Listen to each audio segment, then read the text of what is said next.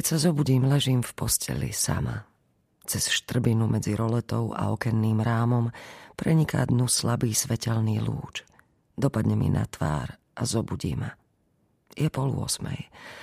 Celkom dobrý čas na vstávanie.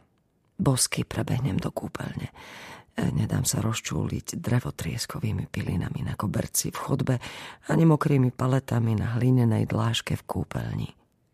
Kúpeľni nemáme stropné svetlo, ale keď si Kurt vytrhával zo zeme dlaždice, namontoval tam pracovnú lampu. Lampa je odvtedy tam a vytvára hrozivý dojem, že tam ostane navždy. Našťastie sa už natoľko rozvidnelo, že ju nepotrebujem. Ako všetky pracovné lampy, aj táto svieti ostrým bielým svetlom a ja mám pocit, ako by som sa sprchovala v obnažujúcej školskej šatni. Pustím vodu v sprche a čakám, kým sa zohraje, medzi tým sa vyzliekam. Musíme vymeniť boiler, ale Sigurd sa sprchuje krátko a ja si dnes nebudem umývať vlasy, vody teda bude dosť. Sprchovací kud je z plastu. Aj ten je provizorný. Sigurd pre nás navrhol novú sprchu, murovaný výklenok so sklennými dverami a s drobnými bielými obkladačkami s modrými škárami.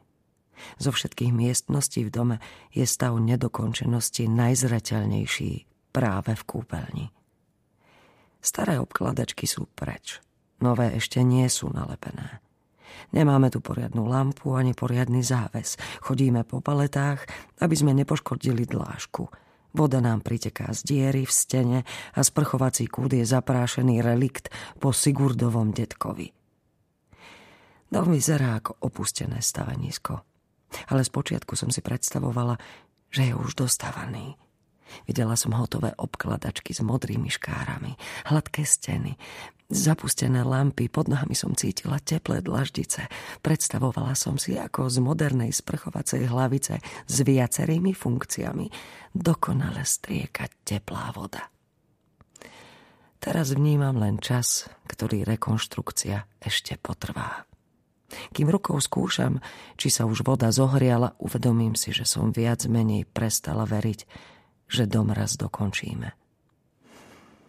Teplá sprcha ma preberie. Je tu chladno.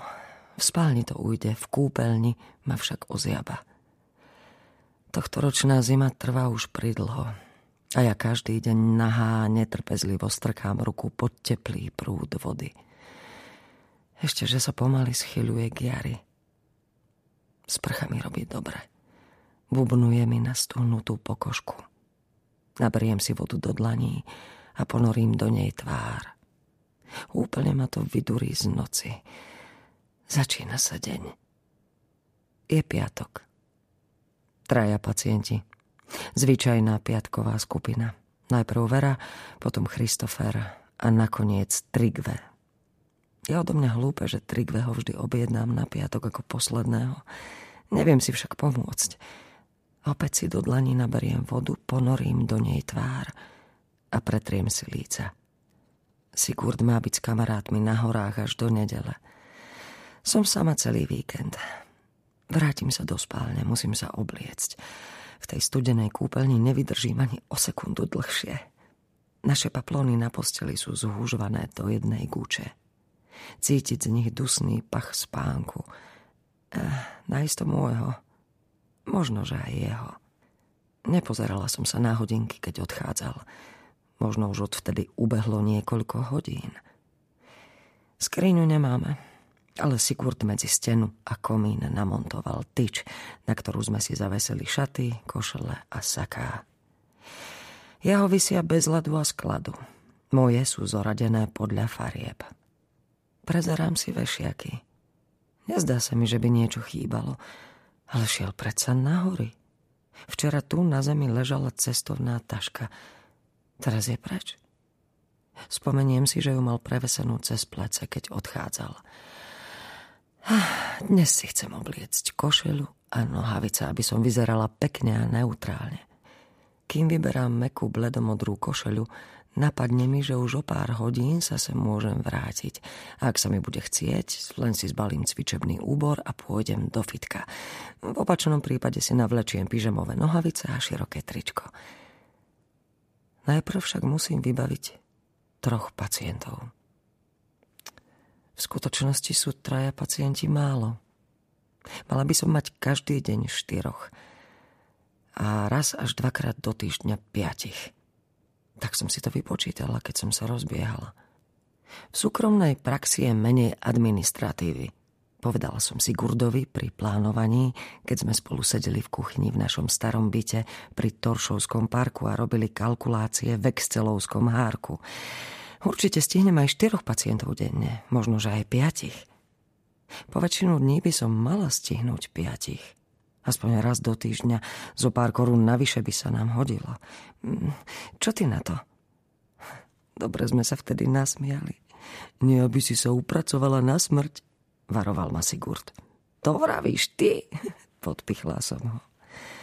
Sigurd začal podnikať v rovnakom čase ako ja a svoj rozpočet zapisoval do toho istého hárka. Aspoň 8 zákazníkov naraz, ideálne 10. Popri tom môžem vypomáhať svojim partnerom, ak to budú potrebovať, každá hodina sa počíta. Bude to znamenať nejaké nadčasy, vraveli sme si. Ale vráti sa nám to. Získame peniaze do spoločnej pokladnice. Teraz mám viackrát do týždňa iba troch pacientov. Len výnimočne mám v jeden deň piatich. Prečo to takto dopadlo? Zohnať pacientov je ťažšie, ako som si myslela. A mladí sedenia často rušia. Dôvodov je však viac. Zapnem si posledné gombíky na košeli. Vyzerám dôstojne. Keď som v kuchyni na Toršove sedela pri počítači a dumala nad počmáranými papiermi, svietiaci si gurdovou starou lampou z písacieho stola. Zabudla som do výpočtov zahrnúť jednu dôležitú vec. Ľudský faktor. Napriek tomu, že veľmi rada trávim čas o samote, aj ja potrebujem prítomnosť iných ľudí. Kolegov som odpísala šmahom ruky. Nikdy by mi totiž nenapadlo, že mi bude clivo že ma to privedie k pasivite. Keby mi niekto pred rokom povedal, že zháňať pacientov je náročné, bude sa mi to protiviť. Neverila by som mu.